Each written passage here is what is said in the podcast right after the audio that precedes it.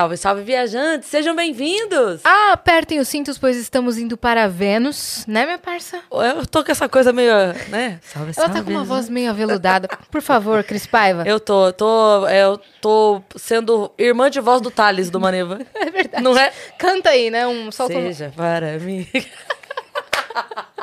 Cara, a mudança de tempo, a mudança de clima aqui em São Paulo deu uma ferrada na voz de todo mundo, né? E na imunidade, na saúde. E a Má ficou, eu fiquei, e a gente tava... Várias pessoas, tipo, o Adriano, meu produtor, falando... Meu filho, eu tô levando o otorrino. E a gente ouvindo gente em volta da gente falando assim... Não, porque ontem eu fiquei... Caramba, tá todo mundo, cara. A gente não sabe se é o clima ou se foi a festa, né? Então, a festa... é até uma coisa que eu falei aqui, que a festa foi o meu carimbo de que a idade chegou. Porque quando você faz uma festa, você não acorda, tipo assim... Ah, acordei cansado. Não, acordei doente. Aí é porque chegou o carimbo ali. Posso começar a comprar Tupperware agora. E sem beber. Sem beber. É. Vou comprar umas plantas pra botar na minha casa. Que agora a idade chegou mesmo. Agora... Muito bem. Mas, ó, estamos aqui com ele, que é professor, palestrante, escritor, apresentador, host, né, do Noir Podcast. E agora o mais novo integrante do Flow News, o mais novo canal dos estúdios Flow, Paulo Cruz. Muito bem, boa tarde, boa tarde. Pô, prazer estar aqui de novo. Sempre bom estar com vocês. Obrigado, gente. Vamos lá. Trocar umas ideias. Bora. Faz tempo que a gente não conversa. Faz tempo que a gente não conversa. E eu fiquei muito feliz que, nesse clima de festividade, que o Paulo foi na nossa festa. Pois é. Fui, dei um raspão lá. É, ele deu só uma passada, mas assim, mas fiquei feliz. Lá, fiquei umas 2 horinhas lá. Falei, Paulo, não acredito que você veio. É. Tava bem bacana, né? Até a hora que eu fiquei. Aí perguntei pra Vani, falei, que hora que acabou? Ah, ia acabar X hora, mas aí tava todo mundo lá. E aí esticou mais 2 horas e aí teve que mandar embora. Foi. A gente tava de anfitriã na responsabilidade de ficar até o fim, né? É. Teve uma hora que eu falei, eu desisto de vocês. Um beijo. 4 da manhã. Deu. Exato. Ah. Não, a gente foi embora no mesmo horário. Foi. Mesmo horário. Fora acabou. Que a gente falou assim, então, gente... O DJ foi embora. Paulo, o DJ saiu com a mochilinha, assim, ó. Ele aguentou. Não, ele ficou mais do que o horário dele. Só que chegou uma hora que ele colocou umas músicas que eu falei pra galera, vocês estão ouvindo? O DJ falando tchau? Uhum. Aquelas músicas que o DJ dá tchau. Exato. Coloca o Reginaldo Rossi. Isso, começa a colocar, tipo, BPM 12. É, exato. Aí teve uma hora que ele passou pela gente com a mochilinha. A gente já tava assim, ó. Tchau, DJ, tchau. O pessoal do bar já tinha fechado tudo e a galera lá. Todo mundo lá. É, a gente começou a expulsar. Fala, gente, vamos indo. McDonald's. McDonald's, próxima parada. Casa. É. Padaria. A Cris começou a gritar, padaria? Porque eu sou doida da padaria, todo mundo sabe, né? Gente, padaria, bora. Mas é bom, então significa que foi legal, né? Não, foi legal demais. A gente tem que fazer um episódio extra, se der, pra gente falar sobre essa festa. Aconteceu muita coisa legal. Não, o que a gente ficou mais feliz é que a galera foi embora, falando que todo mundo vai fazer a campanha pra chegar logo em 2 milhões pra ter outra festa. Aí, tá vendo? Porque todo mundo gostou muito da festa. Aliás, parabéns, né?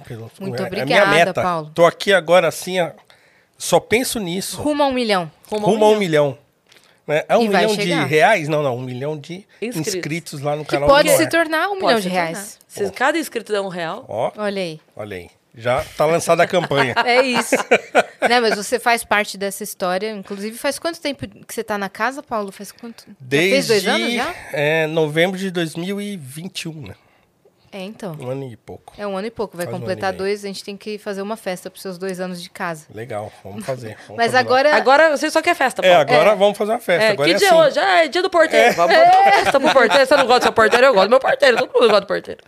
É, não, vai fazer 2 anos. Pô, legal. É que teve um hiato aí, né? Isso. E... Não, mas você continuou com a casa. Continuei na casa, xingando todo mundo, né? Nos grupos de WhatsApp. Escuta aqui o que tá acontecendo. Gente, me chamem. Gente, vamos. É, mas, enfim, estamos aí, retomando. Boa. E acabou de estrear o Flow News. O Flow News é um canal, o Flow News é uma espécie de emissora. O Flow News terá uma grade, assim, cada dia uma pessoa apresenta o programa. Explica pra galera. É, o Flow News é isso tudo aí, né? É um canal...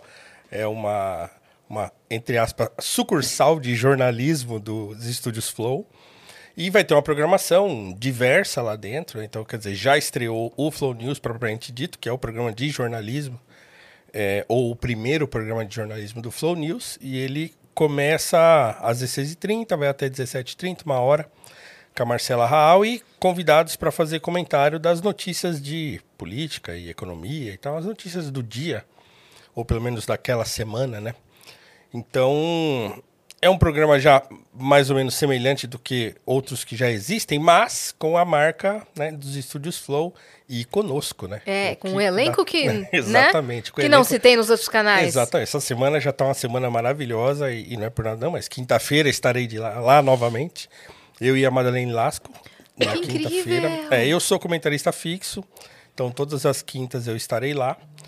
Então é isso, é um programa então, de jornalismo. Então, só para entender, todo dia tem a sua âncora, é isso? Exatamente, que a Marcela Rahal é a âncora e mais dois convidados. Ah, entendi. Dois comentaristas, né, do dia. Então, geralmente a gente fecha a semana já com todos os convidados daquela semana. Ela tá todos os dias. Entendi. É. A Marcela tá todos os dias e aí os convidados vão variando, né, a cada dia.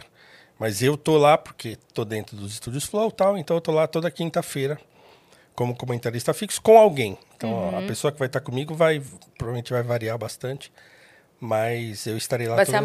Vai ser a Madá. É. A Madá também. E a Madá. É, vai ser marmelada, porque a Madá é amiga já, de longa data, então vai ser legal.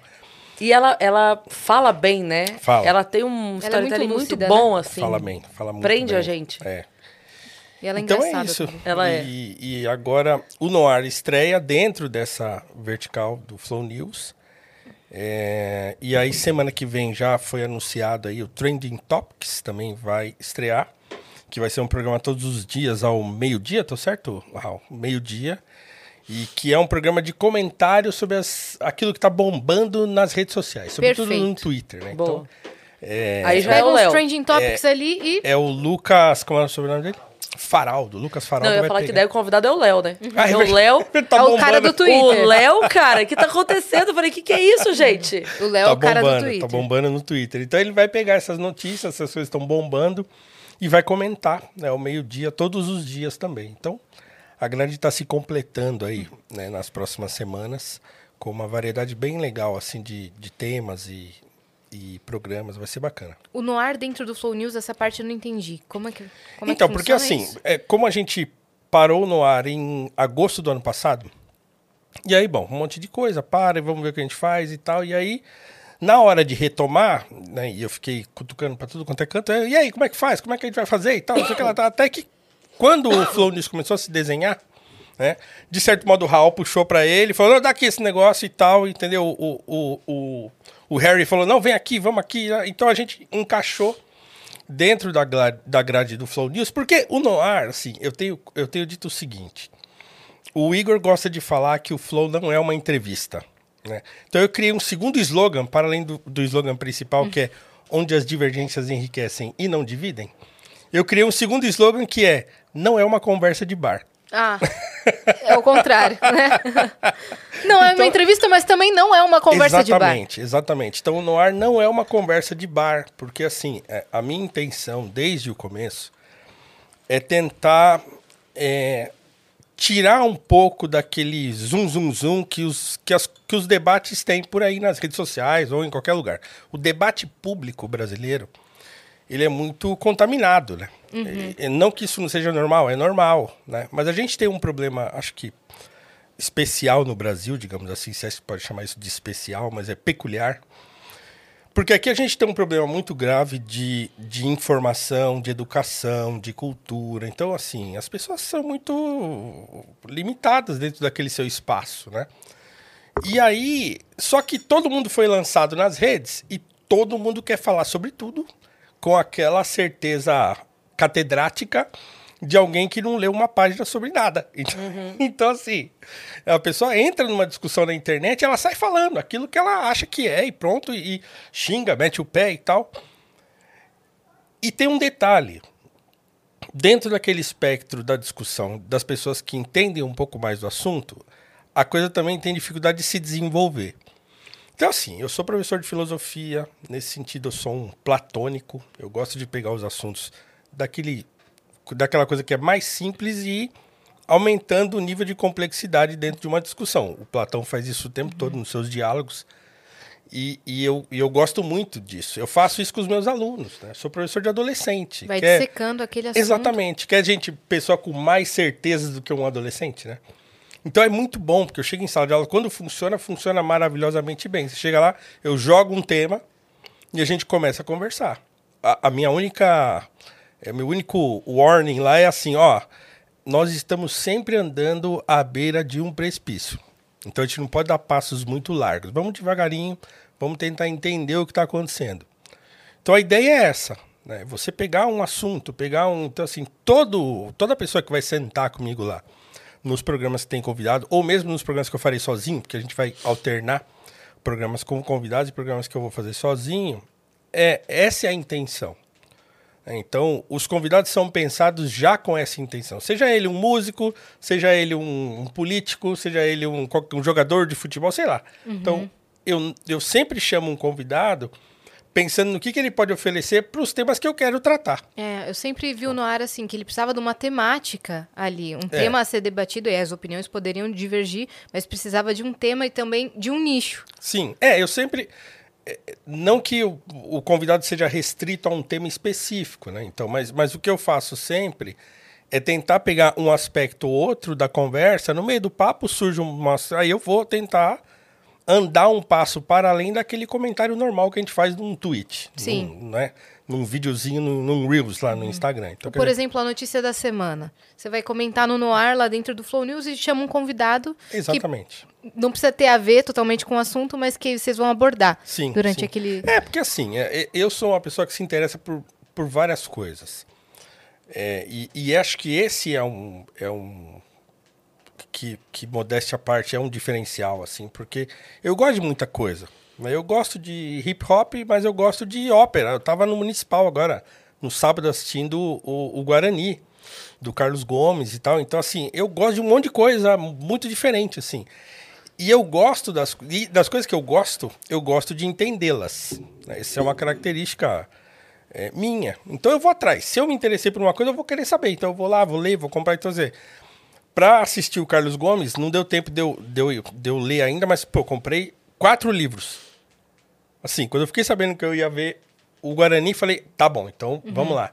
Aí comprei 4 livros, um não entregaram, tal, entregaram 3. Aí comecei a dar uma folheada e tal. Mas eu pretendo escrever na minha coluna semanal, eu tenho uma coluna na Gazeta do Povo, semanal, que eu também, se você olhar lá na lista de artigos da minha coluna, eu também escrevo sobre muita coisa. Então tem dia que eu escrevo sobre educação, outro dia eu escrevo sobre série, outro dia eu escrevo sobre música, outro dia eu escrevo sobre circo. Eu fui ver a inauguração do Mundo do Circo aqui no Parque da Juventude. Fiquei tão encantado com aquilo que escrevi o artigo da semana sobre aquilo. Aí fui ler sobre circo, fui estudar e tal. E aí, pum, escrevi um artigo. Semana passada eu escrevi sobre a série Fleabag, que eu amo. Eu assisti de novo, assisti 2 vezes. E aí quando eu terminei a segunda vez, eu comecei a conversar com os amigos e vi que muita gente não viu. Eu falei, não vi, não sei. É que pode? Pois é. Pois dá um resumo, uma sinopse. É assim, é uma moça que é uma jovem e ela que é a atriz principal, é a escritora da série e tudo. Genial, assim. E ela tem uma cafeteria, que e Fleabag significa espelunca mesmo, né? Ou pessoa desagradável, né? Então é saco de pulga no literal, mas...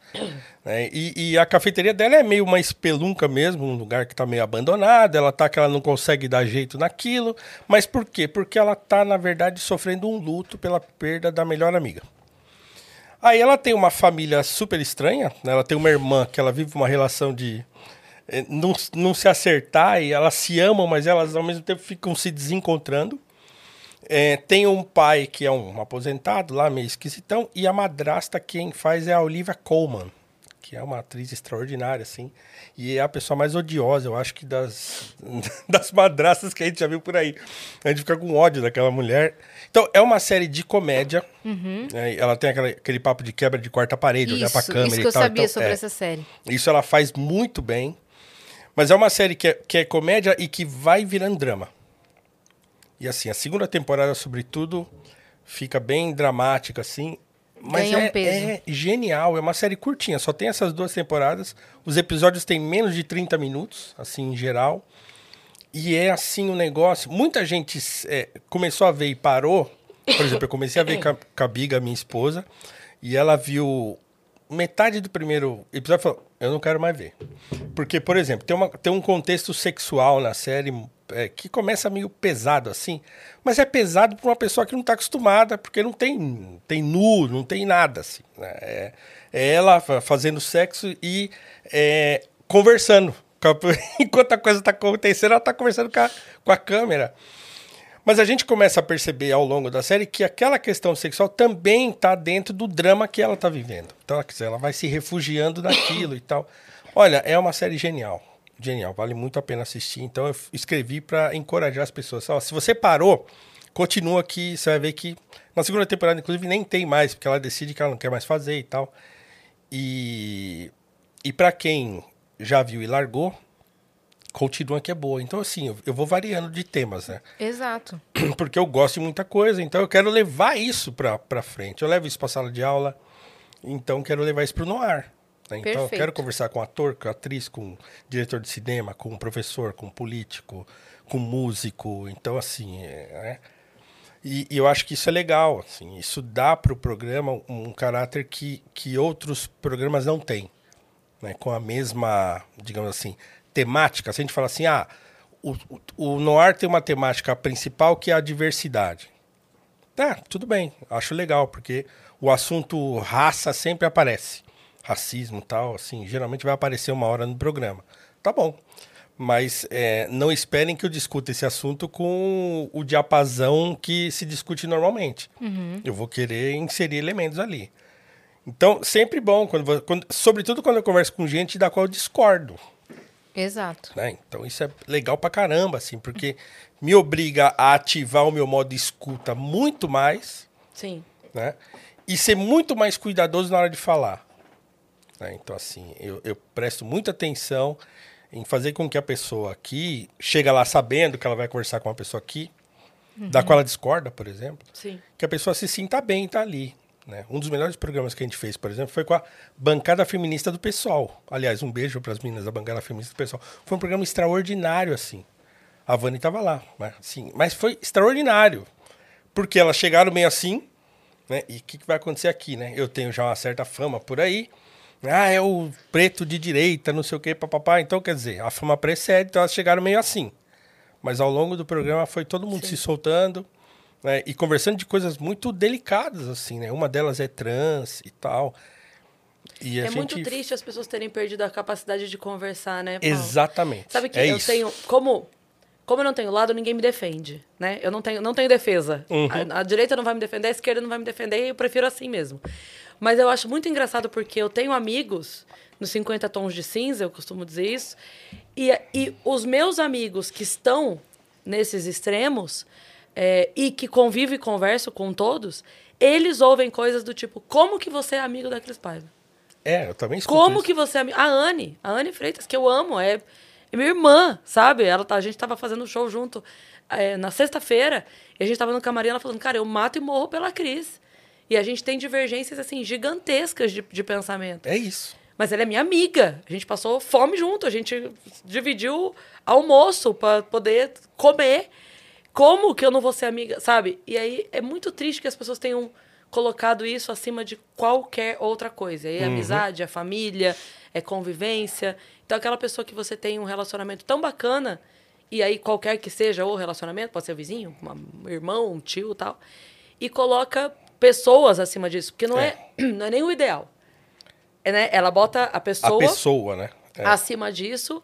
Vira um fã-clube doentio. É muito triste isso. Eu fico olhando e falo, cara, quanto essa pessoa perde? Eu gosto sempre de dar um exemplo. Eu tenho dois amigos que são irmãos. Eu sempre gosto de falar deles. Beijo, Clodoaldo e Dudu, Carlos Eduardo. Eles são irmãos. E os dois são de esquerda. Um deles é filiado ao PT, inclusive. Então são amigos que eu conheci na escola do estado, que a gente começou dando aula junto. E a gente tem um grupo de WhatsApp, nós três. Eu amo esses caras, a gente ri pra caramba, zoa pra caramba, fica zoando às vezes um outro com esse negócio de posição política, uhum, e tal. E assim, é isso, né? O Dudu às vezes fala, os meus amigos ficam me perguntando o que eu tô fazendo que eu sou seu amigo. Uhum. E, assim, olha isso! Assim, ele fala, ué, o cara é legal, né? Ele é legal, ele é de direita, mas ele é legal. Então assim, e é isso, sabe? As pessoas são mais do que aquilo que elas pensam sobre política. Sim. que é a coisa mais, assim, é o chão de fábrica, quer dizer, é o lixo do chão de fábrica, né? A política. Inclusive, também tem essa, né? De você fazer as pessoas entenderem que, assim, para chegar lá no voto, você ir lá e botar um número lá na urna, na minha cabeça, você tem que saber um mundo de coisas antes, para você ir lá sabendo o que você está fazendo, né? Então, quando eu cheguei o ano passado, por exemplo, no comecinho do ano na escola, e os meus alunos estavam todos ansiosos para entender política, a diretora me chamou e falou, olha, os alunos estão ansiosos porque eles falam que eles não entendem nada de política, eles querem saber, eles não sabem para que serve o deputado e não sei o que, tal. Eu falei, tá bom. Aí eu cheguei para eles e falei assim, ah, legal, mas eu tenho uma proposta. Porque assim, não adianta você saber o que um deputado faz. Se você vai chegar lá, vai votar num fulano, e quando ele entrar lá, ele não vai fazer aquilo para o qual você votou nele. Uhum.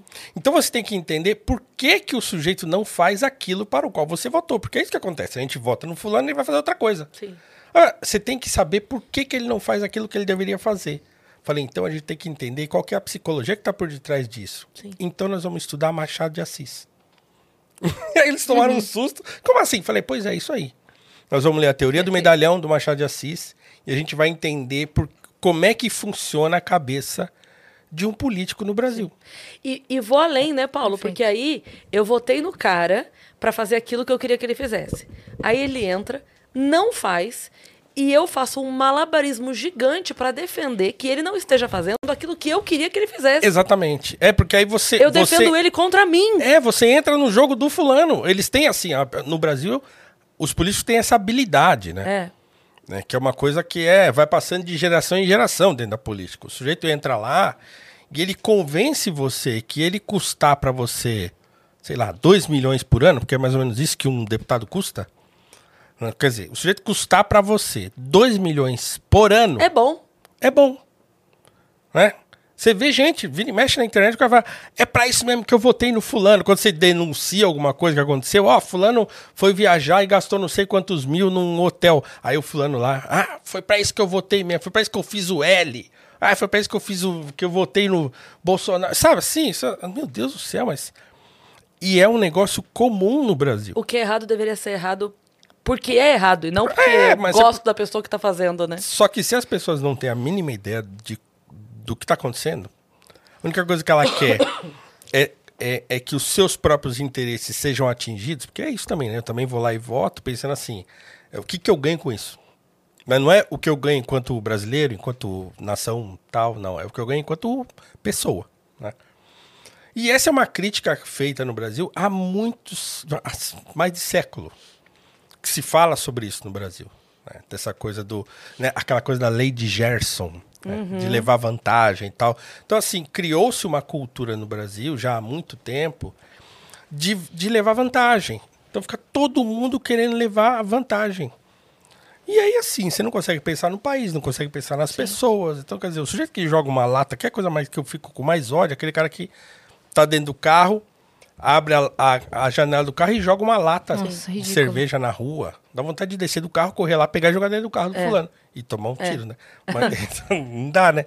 Mas você fala, por que essa pessoa faz isso? Ela tem console dentro do carro, às vezes tem um lixinho lá, ela tem o que fazer para depois jogar alguma coisa. Por que esse sujeito faz isso? Então a gente tem que entender isso.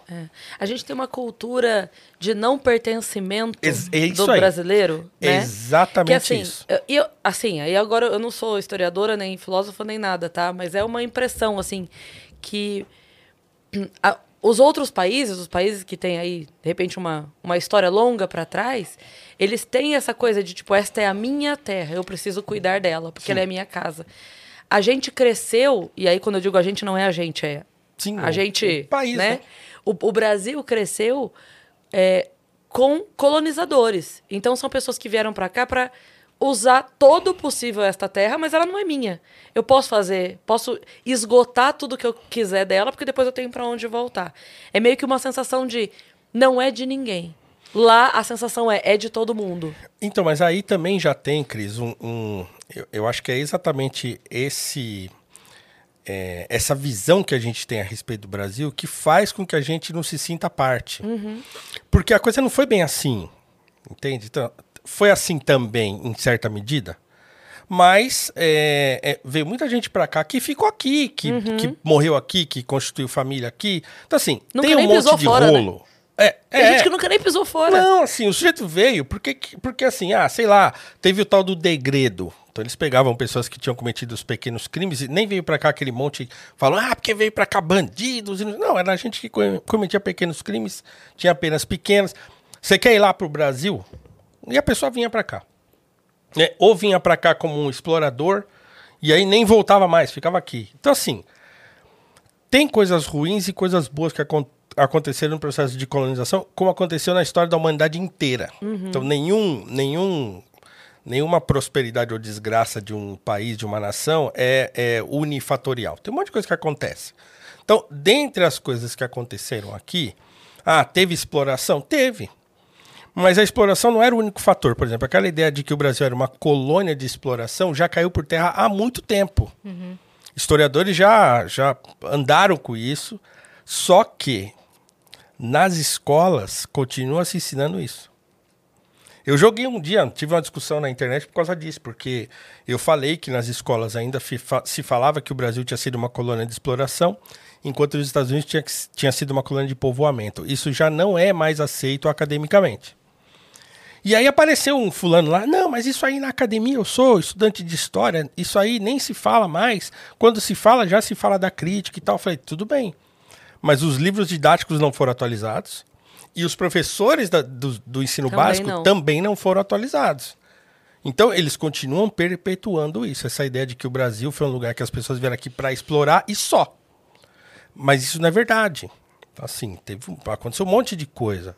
Dentre outras coisas, o país ele recebeu uma carga cultural no seu nascimento que foi importante também. O Dom João VI chegar aqui e trazer a biblioteca toda lá dele de lá para cá. Né? Ou chegar aqui e abrir imprensa, por exemplo, que no Brasil não podia ter imprensa. Quando o Dom João chega aqui em 1808, a primeira coisa que ele faz é abrir a imprensa.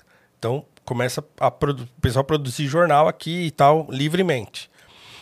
Criou a Real Academia de Artes, para fomentar arte, cultura e criar uma identidade nacional e tal, não sei o que lá. Então, assim, tudo isso foi feito. Né? Aí, depois que o Dom João vai embora, fica um pouco esquecida a Academia de Artes. Quando Dom Pedro II assume, ele vai lá e restabelece a academia. E aí começa a bancar, né, artistas para estudarem na Europa. Bancou por um tempo Carlos Gomes, que eu falei agora há pouco. Uhum. Bancou por um tempo Carlos Gomes. Né? Bancou o Pedro Américo, o pintor. Então bancou o pessoal por quê? Porque ele tinha essa ideia de que era preciso que o Brasil se educasse e que se criasse uma identidade nacional através da cultura. Então essa era uma coisa que importava para ele, uhum, enquanto rei, monarca e tal. Então é uma história complexa, né? Que tem coisas boas e coisas ruins, né? Mas o que faz o brasileiro não se sentir parte do país, em grande medida, é essa cultura mesmo que foi se criando da vantagem mesmo. Que não é uma coisa que estava na cabeça de todo mundo lá atrás, entende? Então isso se criou, e eu arriscaria dizer que se criou, se consolidou, digamos assim, quando houve a mudança, a transição de golpe. Transição, né? É modo de dizer, mas quando houve o golpe de Estado que instaurou a República no Brasil. Foi uma ruptura muito grande. Muito grande. Num país gigantesco como o Brasil, os caras decidem dentro dos gabinetes lá, e começa um movimento republicano e tal, tem que acabar essa monarquia. E aí acontece a abolição. 1 ano e meio depois acontece o golpe de Estado, proclamam a República e muda tudo. Inclusive, uma das coisas que os republicanos fizeram foi tentar apagar tudo que tinha para trás. Tudo aquilo é ruim, tudo aquilo é porcaria, exploração, não sei o quê, tal. Eles começaram com isso. Que a abolição foi mal feita, e tal, e não sei o quê, papapá. Então, estabeleceu-se uma mentalidade de repugnância ao passado, uhum, e de tentar construir uma imagem própria através dos regimes republicanos. Uhum. E aí, quando eles vão dividir o país, ali de 1889 para frente. Então, primeiro, eles querem aumentar o fluxo de imigração europeia para o Brasil, mas não só. Eles assumem teorias eugenistas para dizer, o elemento africano no Brasil é um elemento de degradação. Então, nós temos que eliminar essas pessoas daqui. Então, empurra para a marginalidade, larga lá, espera essas pessoas irem morrendo, a gente vai trazendo imigração europeia, vai chegar uma hora que não vai ter mais negro no Brasil, o Brasil vai ser Europa nos trópicos. Isso foi projeto de Estado brasileiro, a partir da República. E lotearam o país, dividiram entre os oligarcas do Império. E aí vão, negociata começa aí, vai pra cá, coronelismo, patrimonialismo, do sujeito achar que o Estado pertence a ele, ele usa o Estado para fins próprios, particulares. E aí essa cultura de não pertencimento vai aumentando, Porque a periferia vai ficando abandonada e as pessoas começam a tentar dar um jeito para sobreviver, Aí dá um golpe aqui, faz uma coisa ali, não sei o quê, e aí tal. E aí depois os caras criam a tal da lei da vadiagem, mas isso já era 1930, se eu não me engano. Já estava lá para frente, criam lei de vadiagem, que as pessoas misturam, inclusive. No debate sobre racismo no Brasil e sobre a abolição, esse papo da lei da vadiagem entra como se tivesse uma coisa sido colada com a abolição ou anterior, inclusive, durante a escravidão. E não é verdade. Isso foi 20, 30 anos para frente. Mas foi uma lei criada para tirar as pessoas da rua. Uhum. Então, quer dizer, eu não dou emprego, eu não dou moradia decente, e ainda quando a pessoa está na rua, eu vou lá e prendo ela porque ela está na rua. Então, o país foi se criando, assim, nessa esquizofrenia, Eu acho que hoje as pessoas não se sentem parte também porque quando elas chegam na escola, do primeiro ano até ela se formar no ensino médio, tudo que ela aprende sobre a história do Brasil é ruim. Tudo. Ela termina, eu pergunto para os meus alunos sempre, aluno de terceiro ano do médio, e aí, o que vocês acham da história do Brasil? Ih, é uma porcaria. A porcaria foi só exploração, foi só português veio aqui, invadiu, matou índio, escravizou africano, estuprou as índias, estuprou as mulheres, as escravas aqui, e aí levou o ouro embora, levou tudo embora, e por isso que esse país é assim.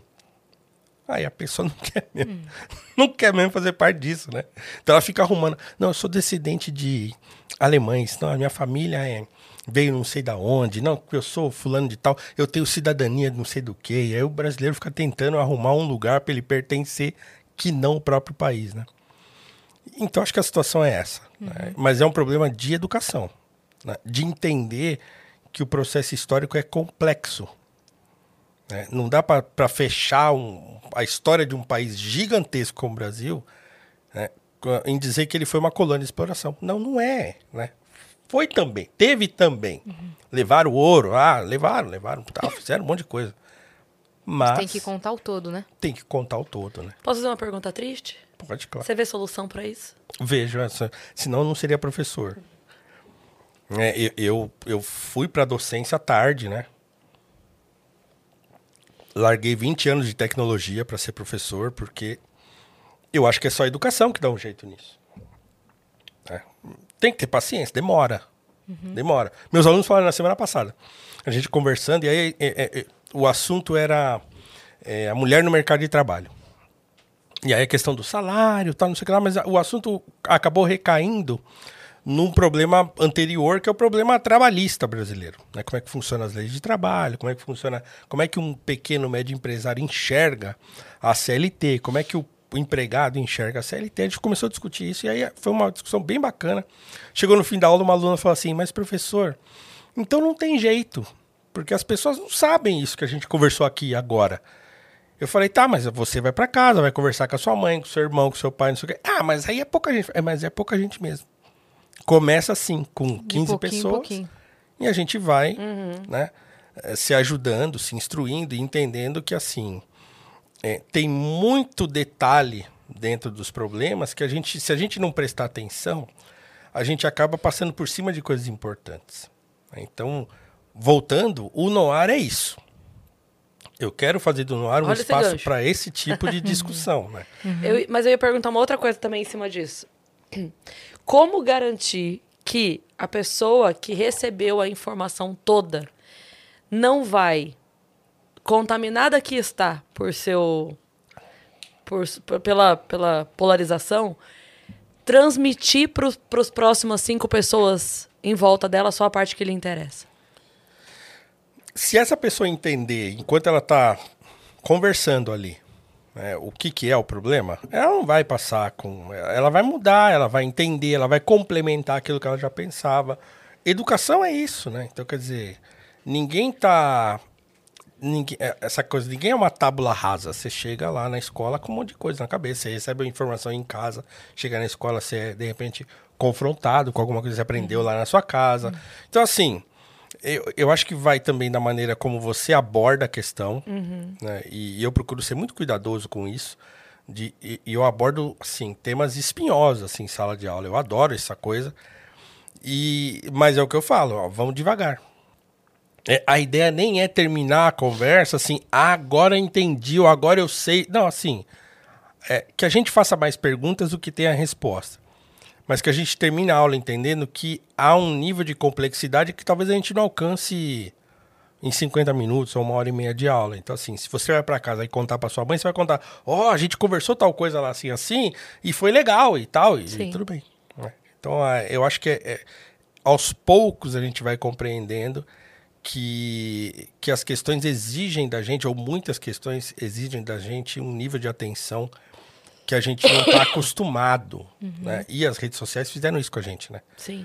Faz a gente virar palpiteiro o tempo todo. Né? O tempo todo eu quero falar, quero me posicionar, quero dizer o que eu penso e tal. E só quero ouvir o que reafirma o que eu já penso, não o que confronta. E transformar o negócio numa caixa de ressonância, né? Então, quer dizer... O sujeito, vocês devem ouvir isso o tempo todo, né? Você tá lá, a pessoa tá te acompanhando, seguindo lá e tal. Um dia você fala um negócio que ela não tá esperando, aí ela fala, não esperava isso de você. Ou, você é melhor do que isso. Então as pessoas têm uma ansiedade de encontrar confirmação daquilo que elas pensam no outro. Sim. E no outro que tem um pouco mais de seguidor e não sei o que, então ela acha que... Né, ela não tá ali procurando entender. Igual a minha discussão sobre a abolição, que eu vou desenvolver daqui a pouco lá no Noir. Então, assim, a discussão sobre a abolição, ela é cheia de detalhe. Né? Tem e aí eu falo, ramificações, né? Eu tenho batido numa tecla. Olha, o verdadeiro liberalismo brasileiro é o abolicionismo. Então, esquece a leitura dos autores austríacos, esquece essa discussão do liberalismo brasileiro atual, que é um divertimento de elite econômica, e vamos voltar lá para o século XIX, na escravidão, e com aqueles caras entendendo os autores europeus que estavam chegando aqui, lendo aqueles caras de primeira mão e tentando encaixar aquela ideia que eles achavam genial dentro de um contexto de um país escravista. Então, é ali que a coisa tá. E aí, soltei isso lá no meu Instagram e tal, e daqui a pouco começa a aparecer. Não, mas o liberalismo hoje... Escuta, eu não tô falando do liberalismo. Será que você pode ouvir o que eu falei e ler o que eu escrevi? Eu não estou falando do liberalismo hoje. Para o liberalismo hoje, você lê esse artigo aqui que eu escrevi há 2 meses atrás. E você fez o favor de mandar o link ainda. Não, mandei o link ainda. Falei, vai lá ler. Né? E o título do artigo é Liberdade para mim, miséria para você. Né? E a imagem do artigo é aquelas imagens que tem aí pelo Brasil, né? De um lado, os apartamentos, prédios, e do lado da favela. Né? Falei, então assim, o liberalismo hoje, quem critica sou eu também. Mas aqui eu não estou falando disso. Não, mas o liberalismo hoje... Não. Eu tô falando do liberalismo lá. Né? Então, assim, em vez da pessoa aparecer e falar assim... Nossa, eu não sabia que era assim. Não, ela quer atualizar a discussão para ela poder opinar. Então, ela esquece o que você falou. Sim. Ela lembra da palavra liberalismo e fala... Ah, mas o liberalismo não tá nem aí com o negro. Ela passa só palavras-chave ali. Sim. Mas o liberalismo não tá nem aí com o negro no Brasil. Escuta, mas o movimento abolicionista era um movimento liberal. Não, mas esse liberalismo aí não... Mas... Pois é. É isso que eu acabei de dizer. Que você não leu. Você então, acha que essa cultura do cancelamento está acontecendo de modo mais efetivo no Brasil? Eu acho que sim, porque o brasileiro tem uma tradição... Nós temos uma tradição de autoritarismo. Porque em outros países a gente pergunta lá. A gente estava em Portugal, a gente perguntou sobre isso. Eu perguntei para uma amiga que estava na Itália, outra pessoa que está no Japão, e falou, não, aqui não tá tendo isso. Em Portugal eles escutam do Brasil. Eles sabem do Brasil o que está acontecendo. E lá não tem muito disso. O brasileiro é autoritário, né? Nós temos uma tradição de... Olha quantos golpes de Estado o Brasil viveu. Olha quantas ditaduras o Brasil viveu. O Brasil está sempre flertando com autoritarismo, com totalitarismo, sempre. A gente adora ter alguém mandando, né? Não, ó, bota esse cara lá, aí ele vai mandar em tudo e vai dar jeito em tudo. Sempre, né? E também é uma cultura. Né? Porque, você vê, eu conversando com a minha mãe, ela amava o Getúlio. Né? Porque a geração dela é o trabalhismo, a CLT, tal, tal, tal. Então, assim, dá para dizer que na época, né, que o Getúlio... que eles criaram a CLT, o Brasil era uma maravilha trabalhista? Não era, tinha problema, os caras trabalhavam pra caramba, era meio bagunçado mesmo, então precisava fazer alguma coisa. Uhum. E aí o fulano fez, foi lá, criou um negócio que hoje tem um monte de problema. Né? Então, e ninguém fala que o Getúlio foi um dos ditadores mais sanguinários que esse país teve. Ninguém sabe. Então as pessoas adoram um salvador da pátria, assim, essa coisa Sim. sebastianista que tem no Brasil, né? Que é meio que herança de Portugal e tal. Mas o Brasil adora um salvador da pátria. Um herói. Sim. Então, essa tradição de autoritarismo que a gente tem é que faz com que aqui essa tal cultura do cancelamento ganhe muito mais visibilidade, destaque e se torne um assunto mais sério do que deveria. Né? Vai se tornar política de Estado. Assim, o Estado está querendo legislar o que as pessoas podem dizer ou não. Você fala, peraí, mas... né? Como assim? Por quê? Mas por quê? Porque eles acham que eles têm que... Eles acham que o povo não é tão instruído, o povo não sabe, não tem... capacidade de discernir. Aí a solução é instruir? Não, a solução não é instruir. A solução é ir lá e... Entendeu? Claro. Por quê? Porque a solução é sempre essa. Em que pé que tá essa PL? Das fake news aí? Eu acho que agora eles conseguiram barrar. Não foi votada ainda. Mas assim, eles não vão desistir, né? Daqui a pouco veio o STF lá, dá lá uma caneta e bota Sim. pra frente. Então, assim, porque mas é curioso assim. Porque a pessoa... ela quer que entre em vigor, imaginando que estou eu mandando agora, então eu mando.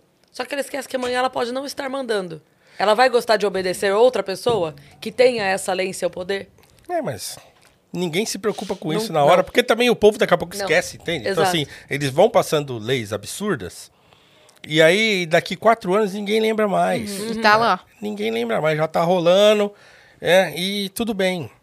Então, assim, é uma coisa também cultural.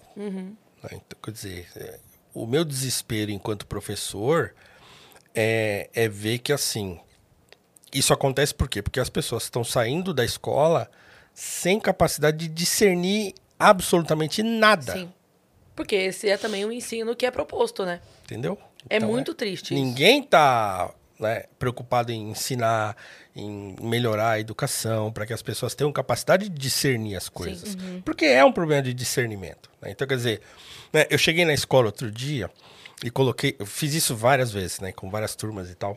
Isso antes da pandemia. Foi um dos assuntos que eu tratei. Então, eu chego lá na sala e coloco lá. A cada 48 horas morre assassinada uma pessoa trans no Brasil. Pum. E aí vou perguntando, e aí, o que vocês acham dessa notícia? E aí eles falam, comentam e tal. Aí depois eu falo, legal, tá, entendi a percepção que vocês têm ao verem a chamada. Vamos ler a notícia. E aí a gente lê a notícia, e aí eu começo a fazer pergunta. Por que colocou 48 horas e não 2 dias? Por que não colocou na chamada o número total? Só colocou a cada 48 horas, tá? Por que não colocou morre 170 e pouco, né? Por que essas informações não estão na notícia? E a gente foi conversando e tal. Assim, não é porque o problema é um problema urgente e é um problema grave que a gente não pode entender o que está acontecendo. Né? Então a gente foi destrinchando a matéria, o problema, trouxe a pesquisa para a gente ver o que está tá acontecendo de fato. Né? E é esse nível de entendimento. Né? Então, é claro que a imprensa usa isso, é claro que os influenciadores usam isso, então botam a chamada lá, porque ninguém lê notícia mais. Quem é que vai clicar na notícia? Aí você clica na notícia e cai no paywall do jornal. Então você não vai ler. Você lê a chamada e sai, dá um retweet, sai compartilhando, sai comentando e tal. Então, tudo isso é usado em favor da má informação ou da desinformação propriamente dita, né? Flow News tá aí como solução para isso. Estamos aí para tentar destravar essas coisas, mas é assim que as pessoas são. Né? E não há no Brasil, não adianta a gente falar, porque não há uma tradição de liberdade no Brasil. Mesmo aqueles caras que estavam lutando lá contra a ditadura e toda essa gente que a gente conhece bem, né? Mesmo eles, e aí acho que foi o Gabeira que falou isso uma vez, né? Ele falou assim, ó, o pessoal não estava lutando por liberdade, o pessoal estava lutando para mudar de ditadura, né? Então assim, tira a ditadura dos militares e bota a ditadura do proletariado. Então também era um pensamento autoritário, né? Era trocar um pelo outro. Ninguém estava lutando por liberdade mesmo, assim. Por quê? Porque nós nem temos essa tradição. E sabe o que é curioso? Essa discussão sobre liberdade, ela é uma discussão também do século XIX já. A gente tinha aqui Partido Liberal, Partido Conservador. E eles ficavam lá disputando, lá e discutindo e tal. E tem um filósofo... Isso é uma discussão em vários autores, mas tem um especificamente... que é o Tobias Barreto, que era um filósofo mestiço, branco, né? Hoje ele seria considerado negro no Brasil. E o Tobias Barreto era poeta também e tal, e era filósofo. Foi o sujeito que trouxe a filosofia alemã para o Brasil. Ninguém nem conhecia, ele foi aprendeu alemão, traduziu os autores e começou a publicar textos de autores alemães aqui no Brasil e tal. O Tobias Barreto, ele tem uma discussão muito profunda sobre isso. Obrigado, Vani. Obrigado. Cafezinho, pão de queijo. Cafezinho. Ó, gente, atenção, atenção. Atenção no ar. Ó, é essa caneca, tá? Essa caneca aqui, exatamente. É essa caneca e esse café aqui. Entendeu? É isso aqui que eu gosto. Porque se lá vocês têm a xícara pequena? Eu não sei o que vai... É, então, vou ver quando eu chegar lá, mas... Ah, assim, tá. Mas já tá deixando avisado. Já vou reivindicando. Não é aquele negócio de apertar o botão na maquininha, sair aquele negocinho assim. Não, aqui. Não, coado. É coado balde. E grande. Balde. E grandão. É isso aí. Que é bom. Boa. Isso aqui que é... Então, assim, o Tobias Barreto, ele tem vários textos que ele fala disso. Mas tem um ensaio dele que é magistral e que ninguém conhece. Né? Mas é fácil de achar na internet. Chama Um Discurso em Mangas de Camisa. E aí, a certa altura ali do ensaio, ele vai discutir o que é melhor, a liberdade ou a igualdade. Escuta, no século XIX, 1860 e pouco, 70 e pouco. Então ele era um abolicionista, era republicano, então ele queria o fim da monarquia e tal, mas ele discute lá essa questão da liberdade e da igualdade. Assim, o que é melhor e tal. Então ele vai trazer essa discussão. Mas é uma discussão que no Brasil está absolutamente bloqueada. Né? Por quê? Porque aqueles que advogam pela igualdade, por muito tempo falaram sozinhos. Então, a partir da luta contra a ditadura, né, e o pensamento à esquerda privilegiando em suas ideias a questão da igualdade, né, ou... da luta contra a desigualdade. Então, quer dizer, quando você tenta colocar esse debate publicamente, as pessoas não dão nem bola. Não, como assim liberdade ou igualdade? Você quer que as pessoas fiquem na favela, morrendo de fome? Entendeu? Empurra a discussão para os extremos e você não consegue pensar, né, e conversar sobre o que seria mais adequado. Mas é porque nós não temos, então, uma tradição de liberdade. E nem precisa falar liberdade igual o americano tem, né? Que aí ainda é outra parada. Sim. Mas nós nem começamos essa conversa aqui no Brasil. Cara, eu não queria interromper, mas a gente esqueceu de dar os recados e de mostrar a surpresa para você. A conversa é tão boa, a gente já então a gente já embarcou na conversa, mas só para falar para a galera, quem tiver pergunta, dúvida ou mensagem para o Paulo Cruz, é só acessar nv99.com.br/Venus, que é a nossa plataforma, tá bom? Mas eu vou te falar que o Paulo, ele chama tanto perguntas e tal, que antes de você dar o recado, já chegou. Já chegou, né? É que quem sabe, sabe. Mas às vezes tá chegando aqui agora... Está... Quem fala muito dá bom dia a cavalo, né? Exato. Como eu falo muito, as pessoas começam a... Não, mas como assim? E aí começa a chegar a pergunta. Não, teve um cara que falou, cheguei de paraquedas e já tô ficando. Que aula! É isso aí. Mas a gente tem uma surpresa pra você, vamos ver? Vamos ver. Como se ele não soubesse, né? Nossa, meu Deus. Mas que legal, hein? Quem ficou bem maneiro. O Gigalvão. É ele, né? Gigalvão é o cara. Ele é o brabo. Obrigado, Gi. Pô, mais uma vez arrebentou, hein? que legal, hein? Eu vou mudar a minha foto de perfil. Eu vi que ele ficou muito da hora. Ele postou lá no Instagram dele que tinha o painel do Gigalvão lá na festa do Vênus, né? Com os emblemas e tal. E ele tava todo feliz. Cara, o traço dele é muito bonito, muito bonito. Obrigado, Gi. Obrigado, ó.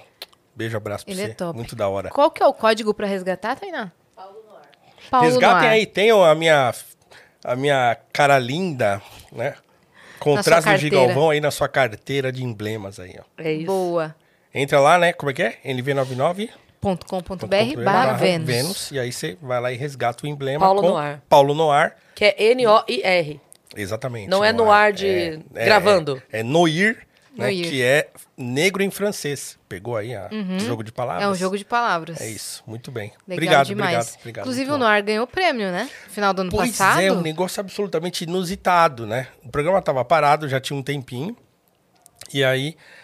eu não sei nem se essa premiação do governo do estado de São Paulo para as artes tem todo ano, mas provavelmente tem todo ano, mas eu não sabia de nada. Entraram em contato comigo. Eu tava aqui e ganhei um prêmio. Foi mesmo, assim. Não sabia de nada. Eu não escrevi nem nada, né? Porque como é que eles fazem? Eles olham o que está acontecendo. Sim. Fazem uma lista, e aí dessa lista eles levam para uma votação lá, interna de uma comissão. Eles falaram lá quem era a comissão e tal. E essa comissão escolhe. Então, o Noir entrou numa categoria lá que era cultura urbana, né? De programas, de coisas que estavam acontecendo e tal. E a gente ganhou. Então, quando ligaram, mandaram uma mensagem para mim, da Secretaria da Cultura, tudo bem e tal. O podcast, o Noir Podcast está indicado a um prêmio pelo governo do estado de São Paulo para as artes. Eu falei, é mesmo? Falei, tá bom. Aí eu fiquei meio bola murcha, porque assim, o programa nem tá rolando, né? Então assim, aí avisei o pessoal, né? Avisei e já puxei a orelha de novo, porque eu falei assim, vocês estão vendo? Eu tô indicado aí. Eu tô indicado, nós estamos indicados a um prêmio, né? E a coisa não tá andando. Sem falar, eu tô indicado a prêmio, imagina se eu falo. Pô, falei, E aí a gente foi meio assim, vamos lá ver o que vai acontecer. E aí a gente ganhou.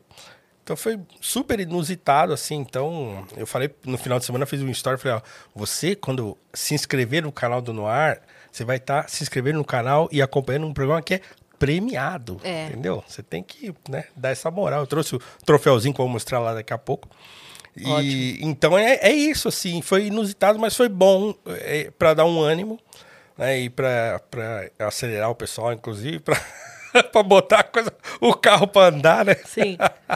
E eu fiquei super feliz, assim, porque, putz, é um programa muito legal, assim, nesse sentido que eu tô tentando reforçar, assim.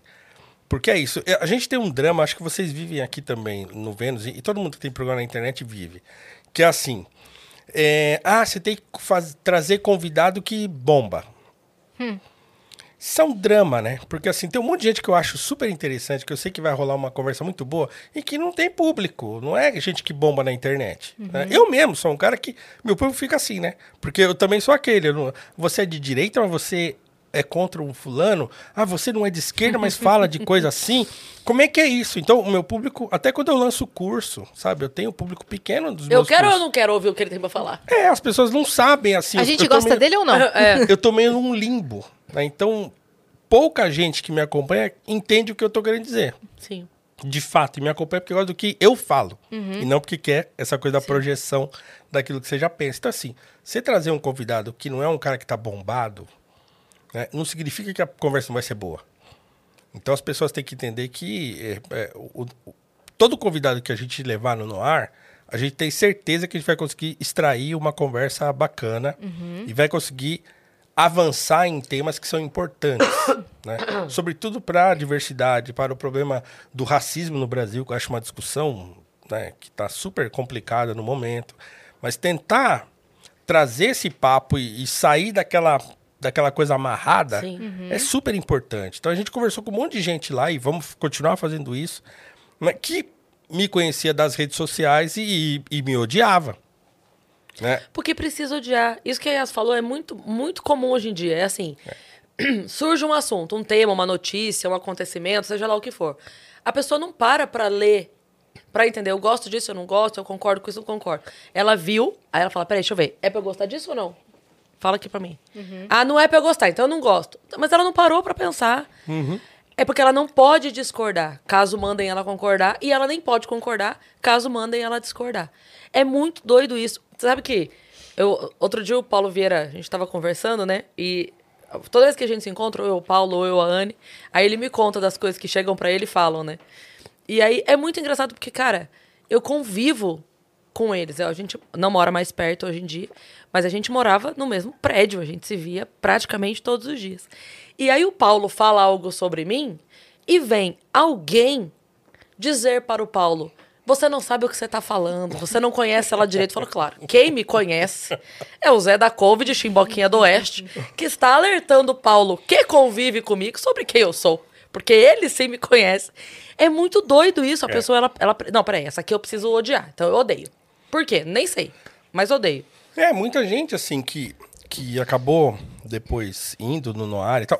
Muitos recusaram. Então, assim, a gente teve convites recusados, porque... Ah, não, esse Paulo aí eu não vou. Uhum. Ah. É muito doido isso, e não vai. Ah. Quando a gente começou no ar lá, eu e o Ale Santos, né, que era já o Ale, um cara mais à esquerda, não sei o quê. Então, muita gente de esquerda boicotou o programa. Ninguém falou nada. Com o Ale lá. Com o Ale lá. Assim, ignoraram. Uhum. Sites de coisa de movimento negro, aí, não sei o quê e tal. Ignoraram o programa. Ignoraram.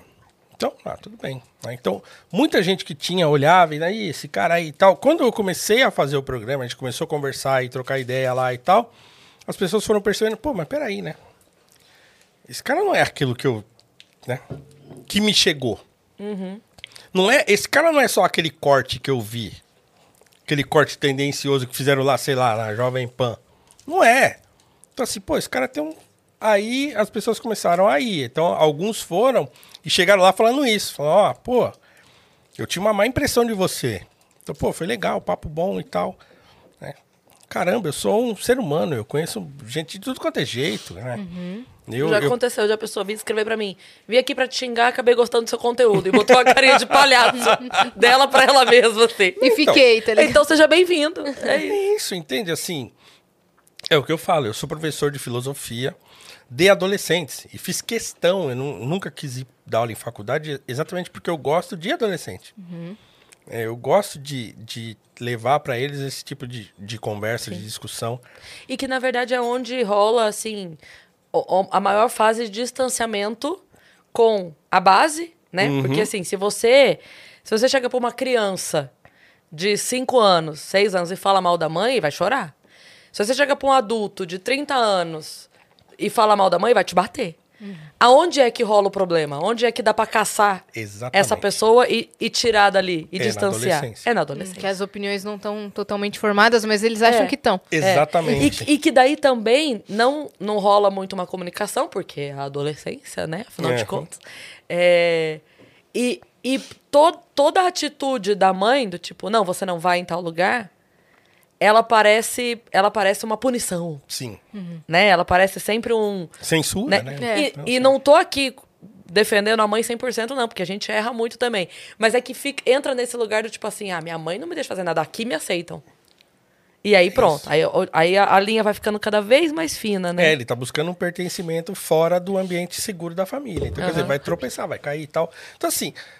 É isso, e eu gosto desse público justamente por isso, né? Porque também não é um público com opiniões muito arraigadas, então eles têm um monte de certezas, né? Eles agora são bombardeados o tempo todo com coisa de internet, rede social e tal, então eles têm um monte de opiniões, e é bom que tenham mesmo, então eles... Só que eles já começam a entender, quando começam a ter aula comigo, que aquelas opiniões deles vão ser confrontadas, assim, confrontadas no melhor sentido do termo, sabe? E... Ainda que seja pra ele achar mais aquilo, exatamente, que ele achava antes. Exatamente. Já teve ocasião que eu tive turmas muito boas, assim, muito participativas, em que eu consegui, por exemplo, fazer um último bimestre de debates entre eles. Nossa, que incrível. Então eu dividi as turmas em equipe de debate e a gente listou um monte de temas na lousa, eles escolheram alguns. E eu falei, olha, então é o seguinte, aqui agora a gente vai ter algumas aulas sobre retórica, né, sobre como debater e tal. Então, assim, a gente vai fazer direitinho. E aí, assim, gente, por exemplo, que era, sei lá, contra o aborto caía para ele debater a favor. Ah, mas eu sou contra. Não importa, caiu, era sorteio. Então você vai ter que estudar, pega o seu pessoal aí. Tem gente que é melhor para pesquisar, gente que é melhor para falar, gente que é melhor para escrever. E aí vocês vão ter aí 2 meses para preparar um argumento, né? Mesmo que você discorde. Outro dia eu chorei de rir com a Madá, que ela falou um negócio, não vou expor aqui o que era, mas era um determinado assunto que ela virou pra mim e falou assim, mas a pessoa é tão burra que se ela perguntasse pra mim, eu dava um argumento melhor pra ela pra me xingar. Eu daria um argumento melhor pra ela, mas a pessoa é tão burra que ela não consegue concatenar. É isso. Eu dei muita risada com ela. Mas é isso, é a capacidade da pessoa ler o assunto, entender o assunto, argumentar sobre o assunto, não, infelizmente a gente está perdendo isso, né? Tá, perdeu faz tempo, né? Perdeu faz muito tempo. Então, como eu falo, então, nesse sentido, eu gosto de dizer que eu sou um cara, modéstia à parte também, que li bastante Platão, e o Platão ele tem essa virtude de ensinar a gente a pensar. Você, lendo os diálogos platônicos, você aprende a fazer pergunta, inclusive, né? Você aprende a fazer pergunta. Nem é tanto encontrar respostas, mas às vezes fazer a pergunta certa já é o meio caminho andado. Uhum.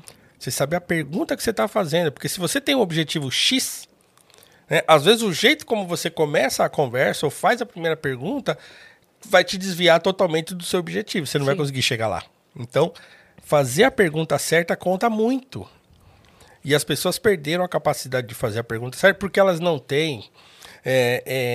digamos assim, o que eu chamo de imaginação moral. Esse termo não é meu, mas assim, é um termo que eu trabalhei inclusive no mestrado. Imaginação tal. O quê? Moral. É um conjunto de informações pré-concebidas que você tem a respeito das coisas que vão te ajudar a formular um pensamento mais organizado. Então, sei lá, a arte ajuda a gente nisso, a literatura ajuda a gente nisso. Então, o que a literatura faz? Ela te faz ter uma experiência de participação. Você lê um romance, você entra na história, né? Você vive o que os personagens vivem, você se afeiçoa a um ou a outro, você encontra naquele procedimento, naquela ação da personagem alguma coisa que você faz ou fez ou pensa. Isso te antecipa a experiência que você ainda não teve. Então, quer dizer, eu sempre falo essa frase. O C.S. Lewis, que é o autor das Crônicas de Nárnia, ele foi o autor que eu estudei no mestrado. Então, o C.S. Lewis, que é um cara que cresceu mergulhado em livros, literatura, livros de fantasia, contos de fada e tal. Ele fala assim, porque ele lutou na Segunda Guerra.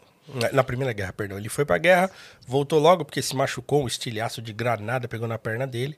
Um amigo morreu e tudo. Ele voltou logo. Ou seja, ficou 2, 3 semanas e já voltou. E aí ele fala que, na autobiografia dele, que chama Surpreendido pela Alegria, que quando ele chegou no fronte... Aquela coisa da desolação da guerra. Ele olhou para aquilo e falou assim, ah, isso é a guerra. É disso que o Homero fala. Por quê? Porque ele tinha lido isso na Ilíada, que é um livro sobre guerra. Então, assim, a experiência de participação de uma guerra e dos horrores da guerra, ele já tinha tido no Homero. Então, quando ele chegou lá, ele viu e falou, ah, né? Então, quando acontece alguma coisa com você, uma situação, às vezes, quando você recebe... sei lá, você está conversando com alguém e a você parece que aquela pessoa assim, fala, essa pessoa tá me enganando.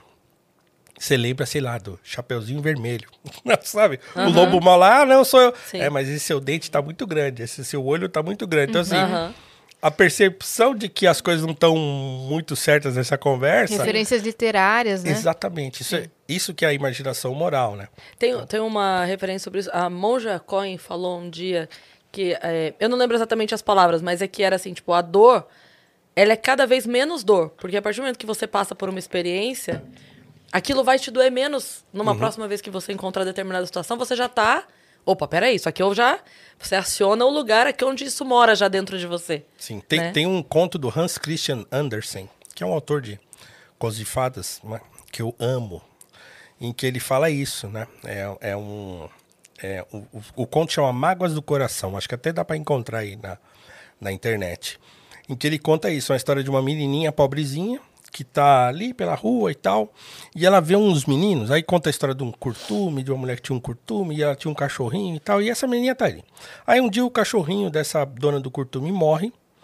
E os moleques, a criançada da rua, a molecada se junta e fala, ó, agora nós vamos cobrar para as pessoas poderem ver o lugar onde o cachorro está enterrado. E aí uns meninos fazem uma barricadinha lá e começam a cobrar um botão de blusa para quem quisesse ver o cachorrinho, o lugar onde está enterrado. E a menina não tinha. E a menina ficou triste porque ela não conseguia aí, né, ver o túmulo do cachorrinho.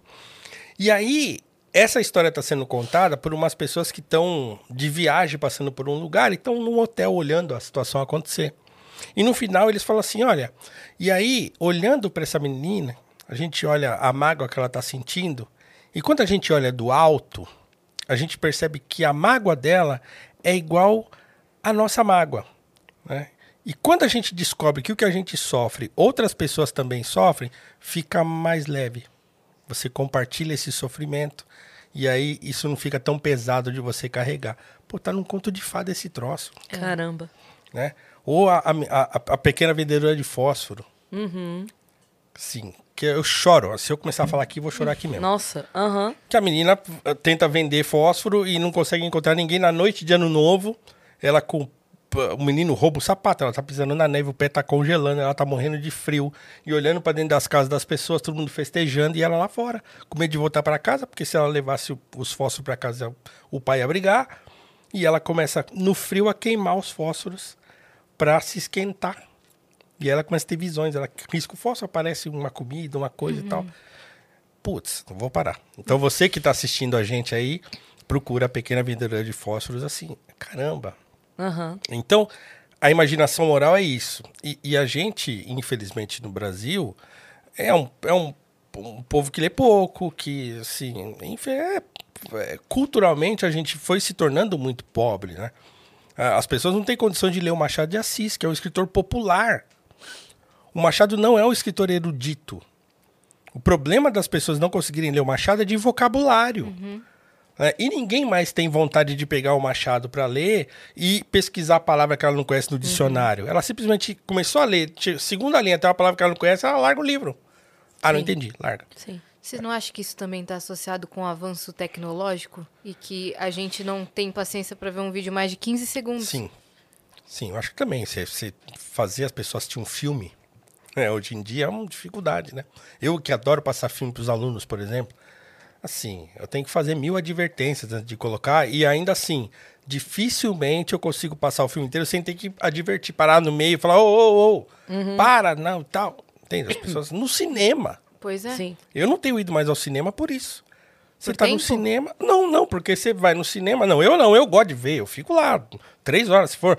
Mas você tá lá no cinema, a pessoa daqui a pouco pega o celular pra ver o WhatsApp. No meio do filme. E nem é um blockbuster. A última vez que eu fui ao cinema, eu fui ver Tar. Com a Kate Blanchett. Sim. Já tá no streaming agora. Coisa de louco aquele filme. Eu fiquei vidrado no negócio. Daqui a pouco você vai ver, o cara puxa o celular pra olhar, porque o filme é longo. Ah, a pessoa começa a ver o WhatsApp dentro do cinema. Não, hoje eu vi um tweet assim, pra quem ama filmes de terror, mas não tem tempo, assim como eu, de assistir, indico aqui, curtas de terror. Então a gente vai começar a indicar curtas, depois vai começar TikToks de terror. Você vê. É, mas né? Ah! Pronto, beleza. E assim, esse é um problema muito grave, 6 né? segundos de terror. Porque esse é um problema no mundo. Não é um problema do Brasil, mas eu acho que assim... Por que aqui fica mais grave? Porque essa nossa deficiência cultural, ela não é de hoje.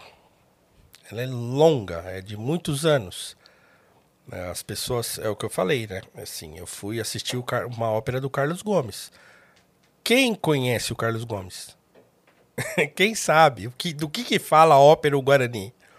Quem sabe, né? Ou da gente lá no centro de São Paulo, atrás do Teatro Principal, que tem um monumento belíssimo ao Carlos Gomes lá, e tá tudo pichado, tudo detonado. Sim. Uhum. Né? Então, assim, por quê? Porque a gente não tem essa coisa da valorização da cultura, né?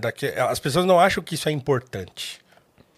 Eu tenho um filme que eu gosto muito, é um filme que saiu de um livro, eu até usei numa aula minha recentemente, que é Os Caçadores de Obras-Primas, que é dirigido pelo George Clooney, e ele é o protagonista do filme, que é uma história baseada em fatos reais de um destacamento americano que na Segunda Guerra eles recrutaram artistas e marchands, né, aqueles caras que manjam de arte e tal, para irem atrás das obras de arte roubadas e confiscadas pelo Hitler. Os caras arriscaram a vida para recuperar quadros e estátuas e não sei o quê, que hoje estão aí nos museus da vida, que o Hitler tinha pego tudo. E aí, assim, acontece um monte de coisa, morre gente e tal, pá. E no final, tem lá uma espécie de corte marcial, porque morreram duas pessoas e tal. E aí, como é que fala? O promotor lá fala pro comandante do pelotão, fala, escuta, mas você tem um fulano tal, morreu, né? É, morreu. E valeu a pena ter morrido gente para recuperar quadro, estátua?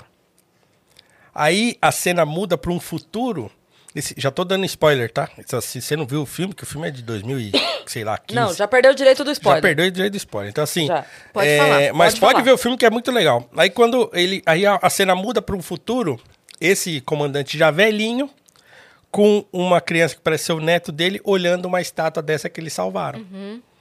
Aí ele vira pro promotor e fala... Valeu. Uhum. Porque essa é a nossa história. Não era importante, né? Sim. Essa é a nossa história. Então, essas coisas fazem parte da nossa história. Né? Eu mostrar para os... Eu fiz com os alunos recentemente também isso. Eu comecei a mostrar umas catedrais, daquelas europeias que eu nunca vi de perto, mas um dia, quem sabe. E aí eu comecei a mostrar imagens dessas catedrais e a pergunta que eu fiz a eles foi a seguinte. Por que as pessoas fizeram isso? Olha o nível de detalhe que tem esse troço. Feito por gente desconhecida, porque o arquiteto podia ser alguém conhecido, mas o pedreiro, o sujeito, o artesão lá, sim, gente do povão, né? Que a gente nunca vai saber o nome. Então, assim, o nível de detalhe de cada coisa, cada voltinha, cada entalhezinho. O vitral. Por que as pessoas fizeram esse negócio desse jeito? E aí os alunos começam a comentar e tal. Eu solto a pergunta e vou andando na sala e vou estimulando eles a responder. Sim. Não, fala o que você pensa, aqui não tem certo e errado, fala o que você pensa e tal, eles vão falando. E aí uma hora alguém falou assim, é porque também a igreja queria demonstrar poder. Então fazia essas coisas grandiosas assim, para demonstrar que a igreja tinha o poder na Idade Média, não sei o que, tal. Eu falei, legal, beleza. Falei, então olha agora essa foto. Aí eu mostrei uma igreja que fica na Etiópia, né, e muita gente também não sabe que o cristianismo chegou no continente africano antes de chegar na Europa, e foi desenvolvido lá teologicamente em grande medida lá, né? E aí eu mostrei uma igreja, que é a igreja de São Jorge da Lalibela, né? Você que está assistindo a gente, procura depois aí, Igreja de Lalibela na aqui. Etiópia. Pode procurar aí. Igreja de Lalibela na Etiópia. E aí eu mostrei essa igreja, que vocês vão ver aí daqui a pouco. E aí os alunos ficaram assim, eu falei, pois é, então assim, aí a igreja não queria demonstrar poder. Lá na Etiópia, nem tinha igreja ainda, era antes dessa alta Idade Média lá da Europa e tal. Por que fizeram essa igreja, né, lá na Etiópia? Então, eu vou, antes de eu falar... Achou? Bota aí que vocês vão ver pode colocar, do que se trata. E aí, assim, você fala, por que as pessoas se deram o trabalho de pegar uma rocha maciça, uma rocha gigantesca no alto de um morro lá, de cavar a rocha, e assim, não tô falando de... Aí. Pega uma imagem maior, tipo aquela ali, ó, essa aí, é. Essa aí é que Caramba. Também... Isso aí é rocha. Eles cavaram a rocha, fizeram um buraco, deixaram um troço no meio, e aí eles fizeram, entalharam em forma de cruz, cavaram pra dentro do negócio, fizeram uma igreja. É uma igreja isso aí. Na pedra. Caramba. Eles esculpiram. Eles esculpiram uma igreja na rocha maciça. E aí você entra, tem um túnel, você entra por um túnel pra sair lá embaixo, lá. Uma pergunta bem imbecil, mas assim, tem ralo? Deve ter escoamento, porque, né? Gente... Não, é sério, foi a primeira coisa que eu pensei. É um fosso, né? Não, tem escoamento de água. Gente... Assim. Com certeza tem algum escoamento. Aí medo isso, cara. A pergunta é... Bom, aí, se lá na Europa a igreja queria demonstrar poder, e aí é o quê?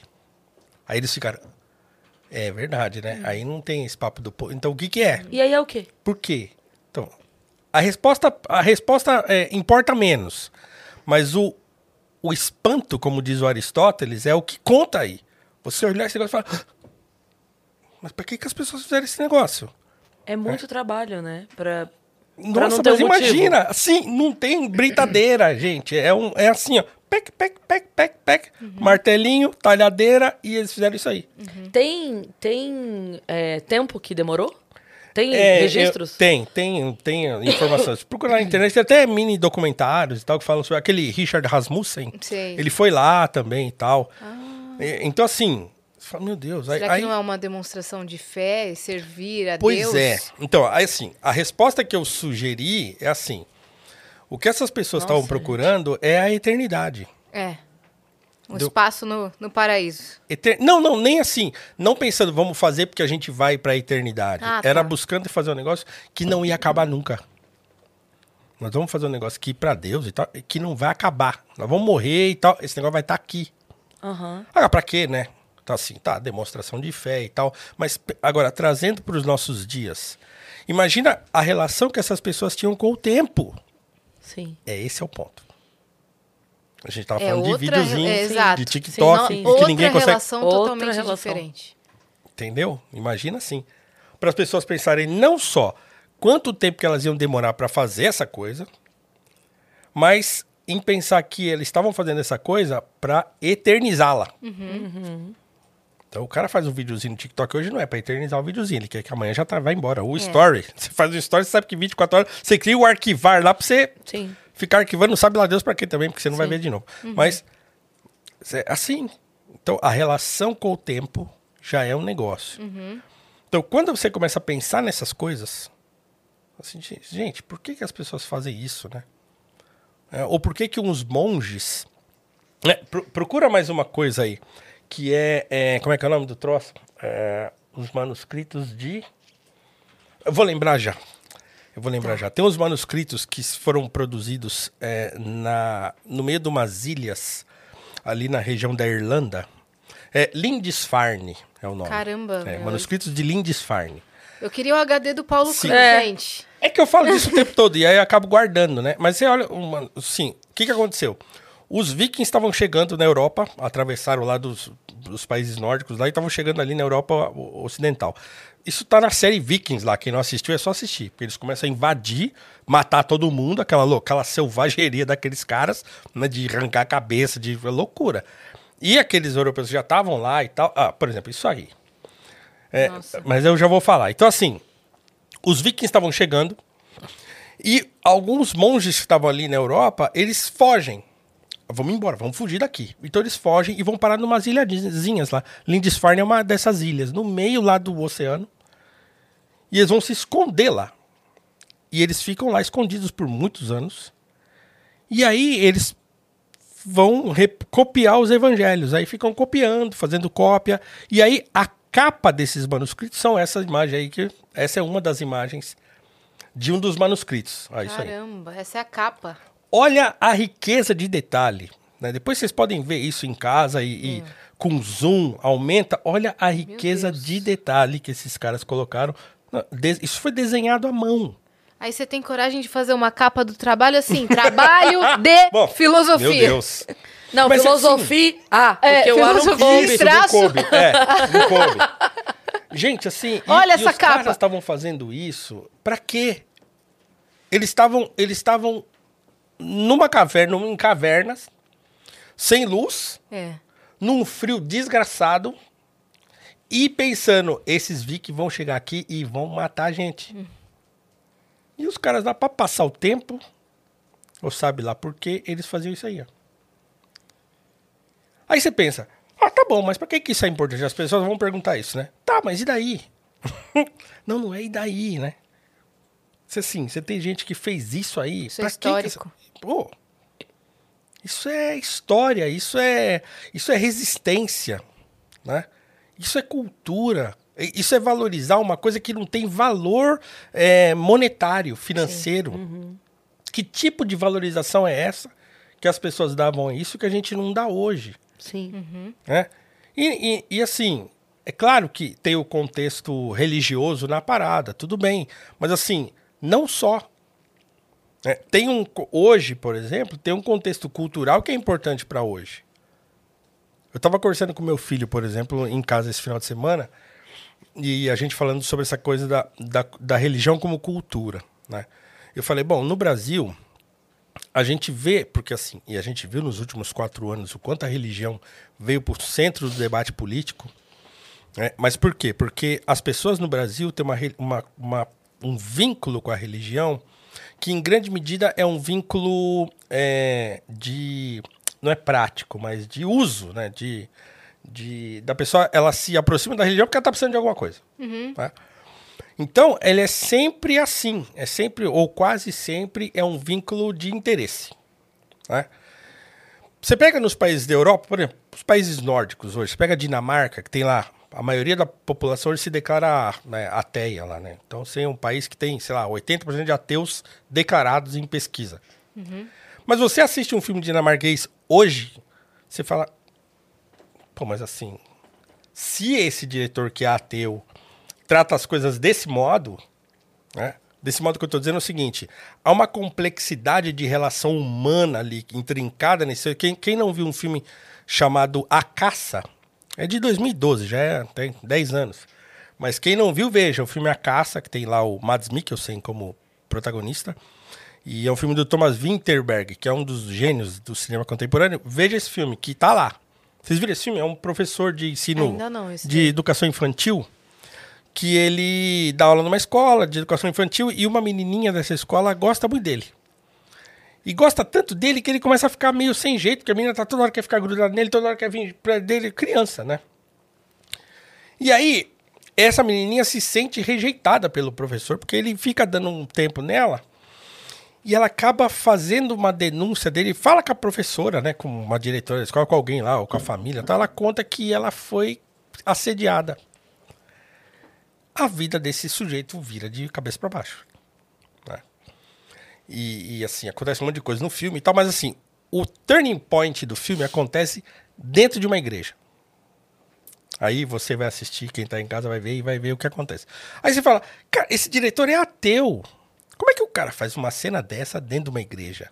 Aí você pensa, então, assim, a questão da religião enquanto valor, enquanto cultura, e não enquanto, sei lá, a vida após a morte, não é nisso, mas isso está tão entranhado na cultura dessas pessoas que elas não conseguem simplesmente rejeitar, né? Fazer filmes como se fez muito aqui no Brasil, pensando só no aspecto da, sei lá, da luta de classe, do interesse material. Uhum. Por isso que o cinema brasileiro patina. Porque essa dimensão expandida da experiência humana, os brasileiros parece que não conseguem atingir. Né? Fica todo mundo naquela coisa rasteira da novela da Globo, que tem aquela escada que bifurca.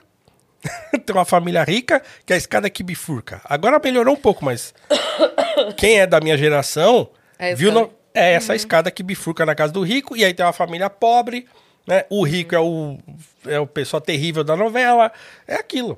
A gente foi educado assim, assistindo as novelas da Globo. Uhum. E o negro era o escravo na novela de época ou o empregado na novela contemporânea. Você não viu um negro, nada. Uhum. Um papel de destaque. Nada, zero. É. A gente foi criado assim. A menos assim, que fosse para contar uma história. Não só porque ele estaria ocupando aquele lugar normalmente. Ah, sim, sim. Entendeu? Mas isso também era muito difícil, né? Então, assim, a gente se acostumou com esse tipo de coisa. E a nossa cultura, ela é assim. É muito rasteira mesmo. As pessoas não param pra pensar nessas coisas, né? Se aqui a coisa tá meio maluca assim, a gente não tem referência. Se o cara tá maluco lá, sei lá, na Paris, lá, sei lá, ele tá doido, ele olha pra aquele Louvre... Pronto, ele já... Ah, olha para uma catedral daquela, fala... Ah, pô, peraí. Eu não sou só eu que importa. Né? Tem um monte de coisa aqui que é mais importante do que eu.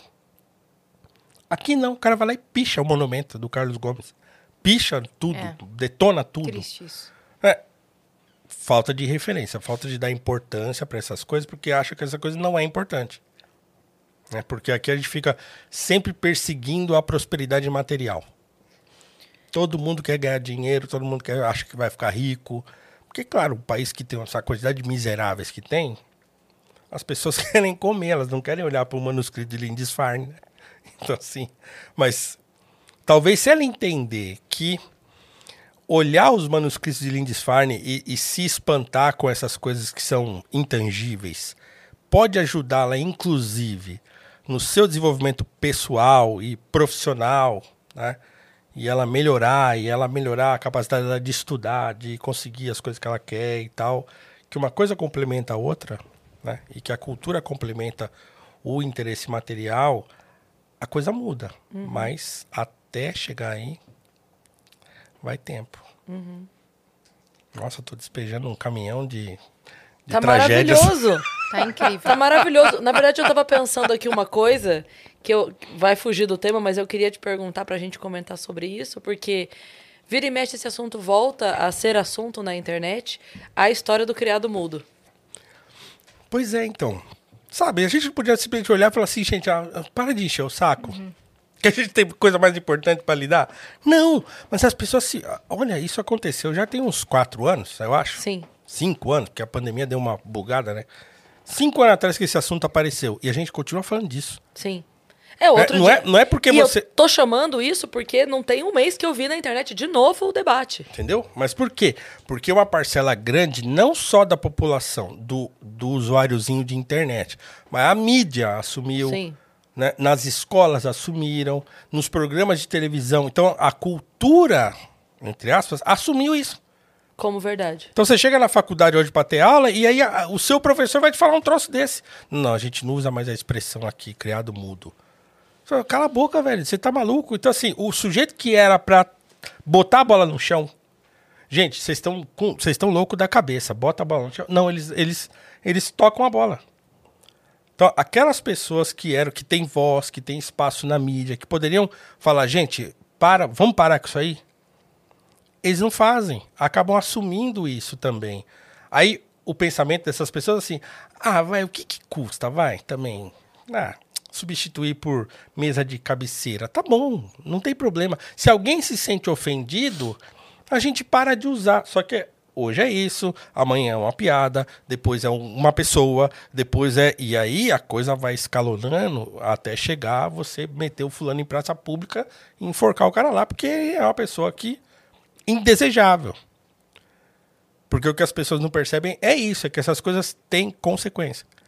As palavras importam? Importam. Mas elas importam dentro do contexto em que elas são criadas e à medida em que, né, a polissemia vai se estabelecendo. Então, eu não posso falar mais a palavra mulato? Olha, sim, quando eu era pequeno era comum. E ninguém que falava o termo mulato pensava nisso, porque é um derivado de mula, porque é racismo. Ninguém pensava. A palavra, se ela nasceu com esse contexto, ela já não tinha mais esse significado. Criado mudo é a mesma coisa. É claro que essa é uma invenção. Criado mudo é fake news. Fake total. Inventaram isso aí, jogaram numa campanha lá do Oeste, que nem existe mais, né? Sim. Então, foi uma maldição, né? Assumiram esse troço. O Oeste foi que espalhou esse negócio e o Oeste não existe mais, fechou. Né? Então, jogaram isso na imprensa e grande parte das pessoas que eram capazes de dar uma voz para dizer vamos parar com isso, acharam legal. E começaram a espalhar que era assim mesmo. Então, sim, com tanto problema, né, com metade da população brasileira que não tem água encanada, o sujeito está discutindo na internet se a palavra criado mudo é racista ou não. Assim, é uma invenção. Ainda que lá no tempo da escravidão tivesse esse significado, ninguém que hoje vai comprar um criado mudo ou que tem um criado mudo em casa, olha para aquilo e fica imaginando um preto parado do lado da cama com uma bandeja ou uma toalhinha no braço, né? Velando ou vigiando o senhor que está dormindo ali, que é uma coisa absurda. Agora fica, por causa dessa discussão. Agora fica. Sem imaginar... exato. E sem imaginar nisso, que é absurdo você imaginar que um escravo ia ficar a noite inteira... Quem ia dormir? Que senhor ia dormir? Porque você dorme e você fica absolutamente vulnerável. Sim. Você ia deixar um escravo seu ali dentro do seu quarto, parado ali, acordado enquanto você dorme tranquilamente? Você ia forcar o fulano. Sim, não ia sobrar um senhor vivo em 2 semanas. Não faz nem sentido esse negócio. Mas as pessoas assumem. Por quê? Porque tem medo do cancelamento, tem medo do que o outro vai reclamar, porque aí se apareceu no... Se o ativista negro fulano de tal falou, então é verdade, né? Ah, agora não pode usar mais negro, tem que usar preto. Aí pronto, outra discussão que, meu Deus do céu, não faz nenhum sentido. E as pessoas ficam perdendo tempo com isso. Tanta coisa importante para se preocupar. E a gente fica travado nesse tipo de discussão que não vai para canto nenhum. Né? Não ajuda ninguém. Vai ajudar quem isso aí? Se a gente parar de falar criado mudo, o que vai mudar na vida daquela pessoa preta que mora numa favela e que não consegue terminar o ensino médio? Que quando chega no segundo ano ele precisa parar de estudar para trabalhar. Porque o pai está preso ou foi embora, a mãe está sozinha, trabalhando em 2, 3 empregos, e ele tem que sair da escola. Não está ajudando nada, né? Pois é, e a gente está discutindo esse troço. Então, assim, é pura perda de tempo, é desviar o foco dos assuntos que interessam para ficar discutindo banalidade, porque isso é banalidade, né? Não muda a vida de absolutamente ninguém. E o volume que tomou essa discussão, você fala, meu Deus, mas não é possível que a gente está falando desse assunto, né? Mas estamos, né? Uhum.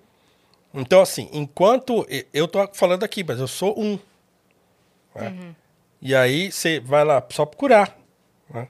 Criado Mundo é Racismo? Entra no YouTube, lá procura. Pronto. Você vai encontrar um monte de gente que tem um monte de seguidores, inscritos, não sei o quê, confirmando essa fake news. É mentira isso aí. É mentira. Não existe.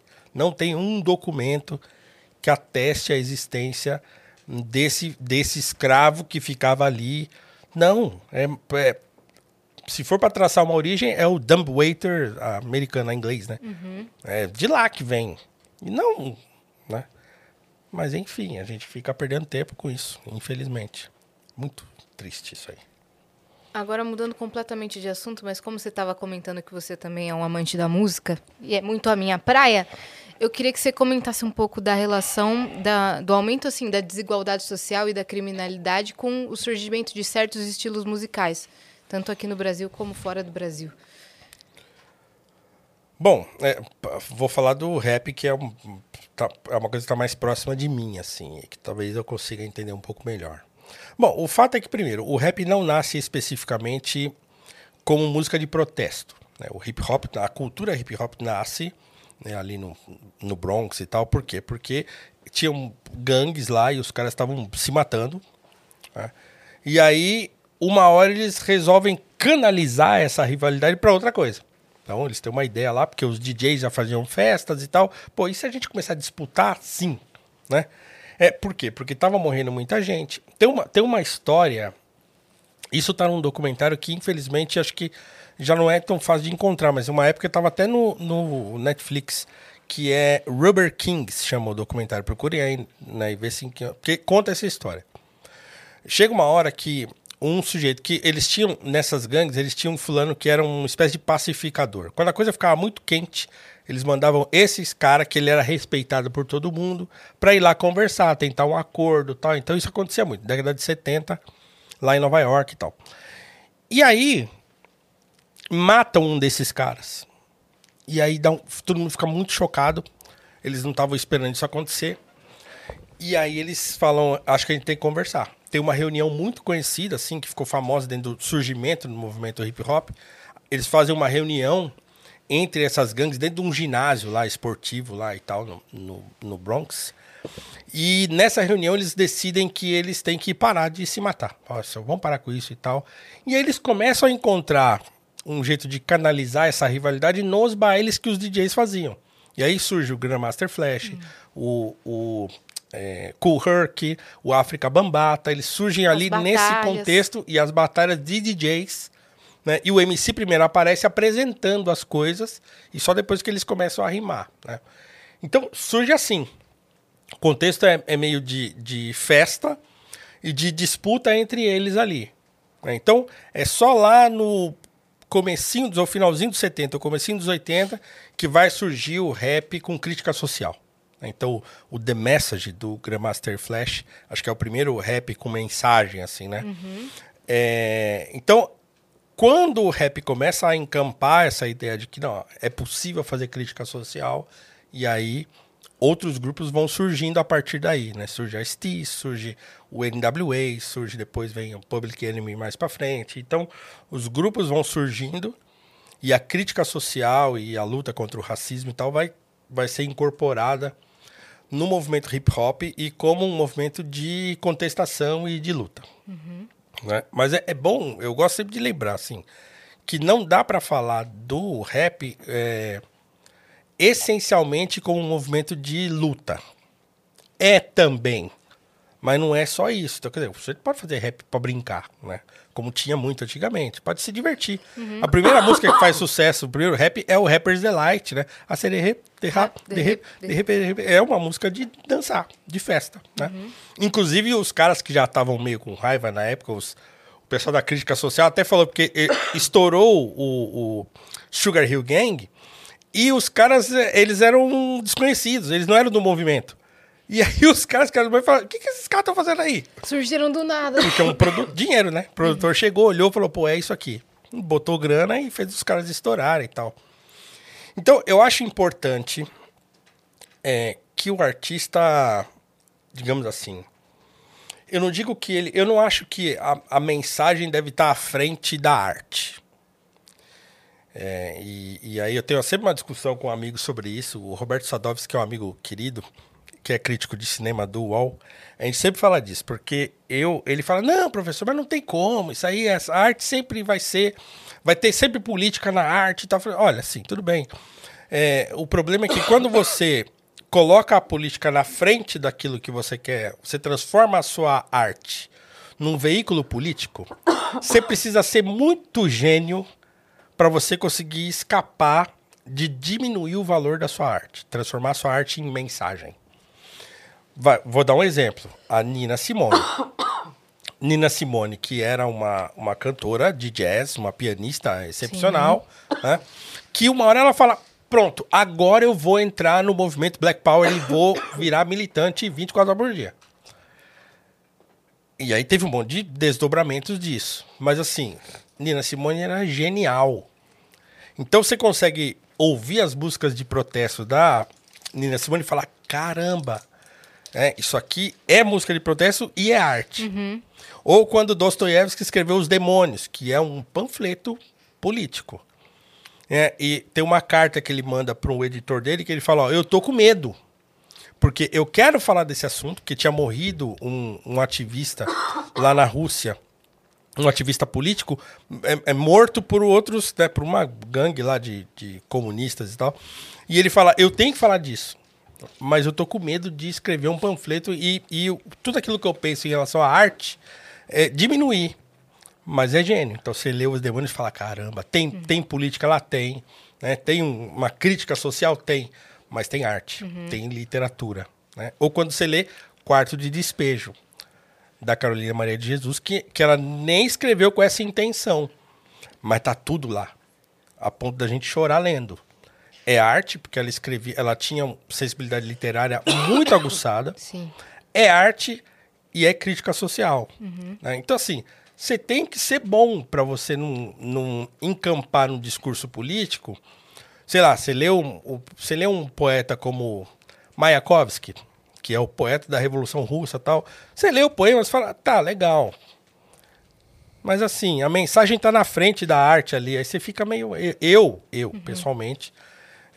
eu tendo a ver a coisa meio, né? Então, assim... Não chega nenhuma emoção junto, né? Até chega, sei lá, se o cara que é militante comunista lê o Mayakovsky, ele chora. Mas, assim, o fato é que...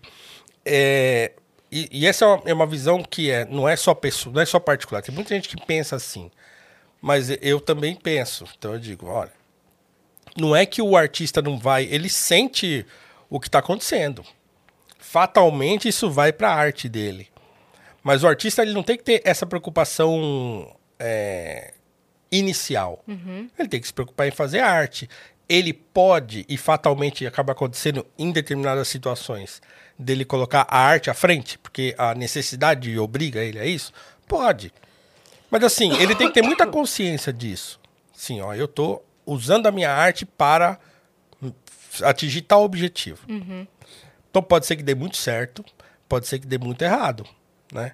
E de novo, voltando aqui, a uma leva grande de cinema brasileiro aí, que assim, os caras botam a mensagem na frente. Então você assiste o filme, você tá assistindo uma mensagem.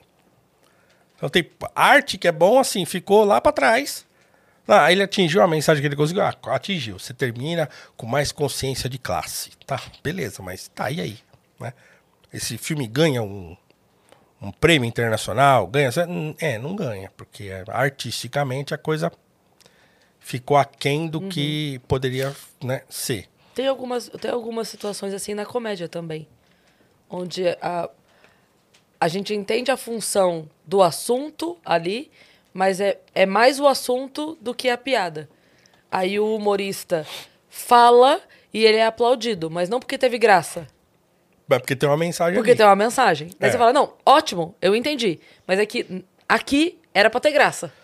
É. Tem como você negar que muita coisa que o Monty Python fala é política? Bom, TV Pirata. Uhum. Caramba. Né? O que hoje seria cancelado. O programa nem aconteceria hoje. Mas você assiste a TV Pirata, o que tem de crítica social ali não tá escrito. Sim. Mas os caras estavam preocupados em fazer humor. Sim. Em fazer comédia, né?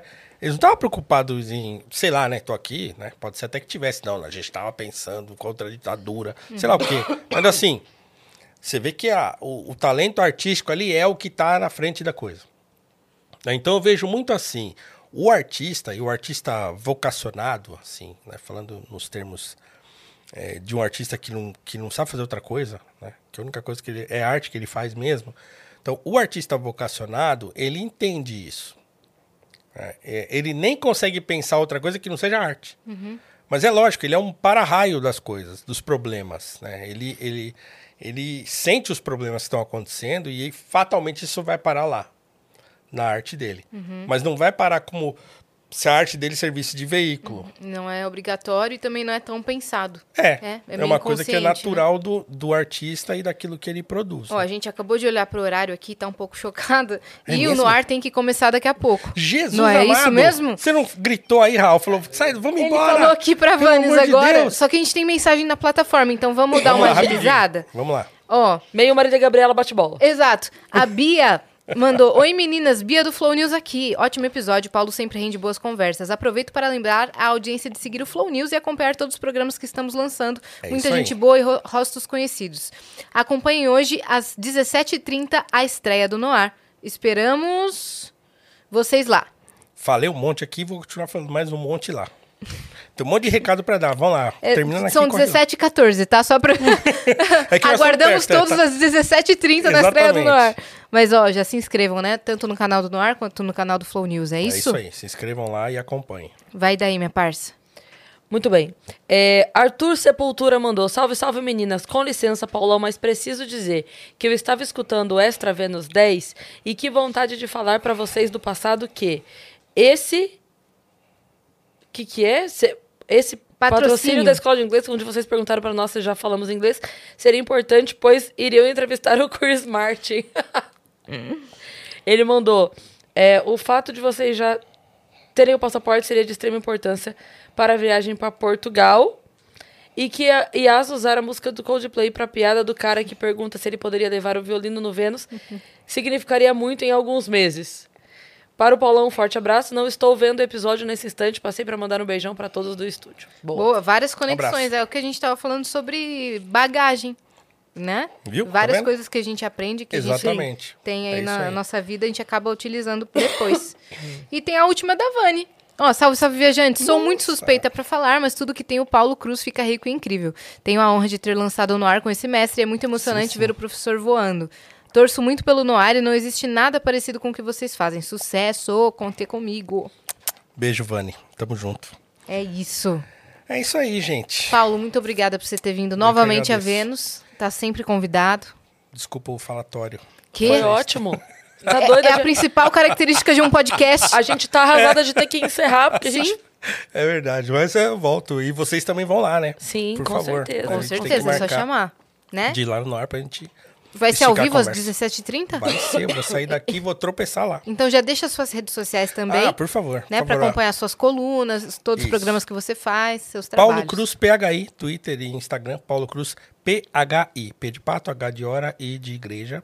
Então acompanhem lá e corram lá pro Noir Podcast Noir, tá? Noir negro em francês, né? Pega aí o jogo de palavras. E daqui a pouco eu tô lá, 17h30, 35, vai pra 5 minutos. É, me aclimatar. Mas daqui a pouco eu tô lá e tem um monte de recado legal. E assim, vou explicar o que vai acontecer agora e como é que a gente vai conduzir o programa. Então vai ser muito bom. Então estejam lá com a gente, acompanhem o Noir Podcast e o Flow News também. Se inscrevam lá no canal do Flow News também, acompanhem nas redes sociais. E no Instagram já tá Flow News, né? Isso, Hal? Tá Flow News. E aí no Twitter tá o Flow News e no YouTube também tá o Flow News, né? Então acompanhem lá. E 18h30 começa lá o programa com a Marcela Rahal e convidados comentaristas. É isso aí, curioso, gente, que você falou da sua rede social. E pra mim, eu leio as coisas que você escreve hoje com a sua voz, mas eu li as coisas que você escreve antes de conhecer você. Uhum. Ah, é? Não é? Então a gente se conheceu... É que a gente se conheceu também muito antes de Vênus existir e tal. E as meninas, ele era só um avatar ali, ele, né? Era um avatar que eu lia. Uhum, né? Aí depois, gente, tem cara, tem voz. Uhum. Que loucura. Ele está aqui.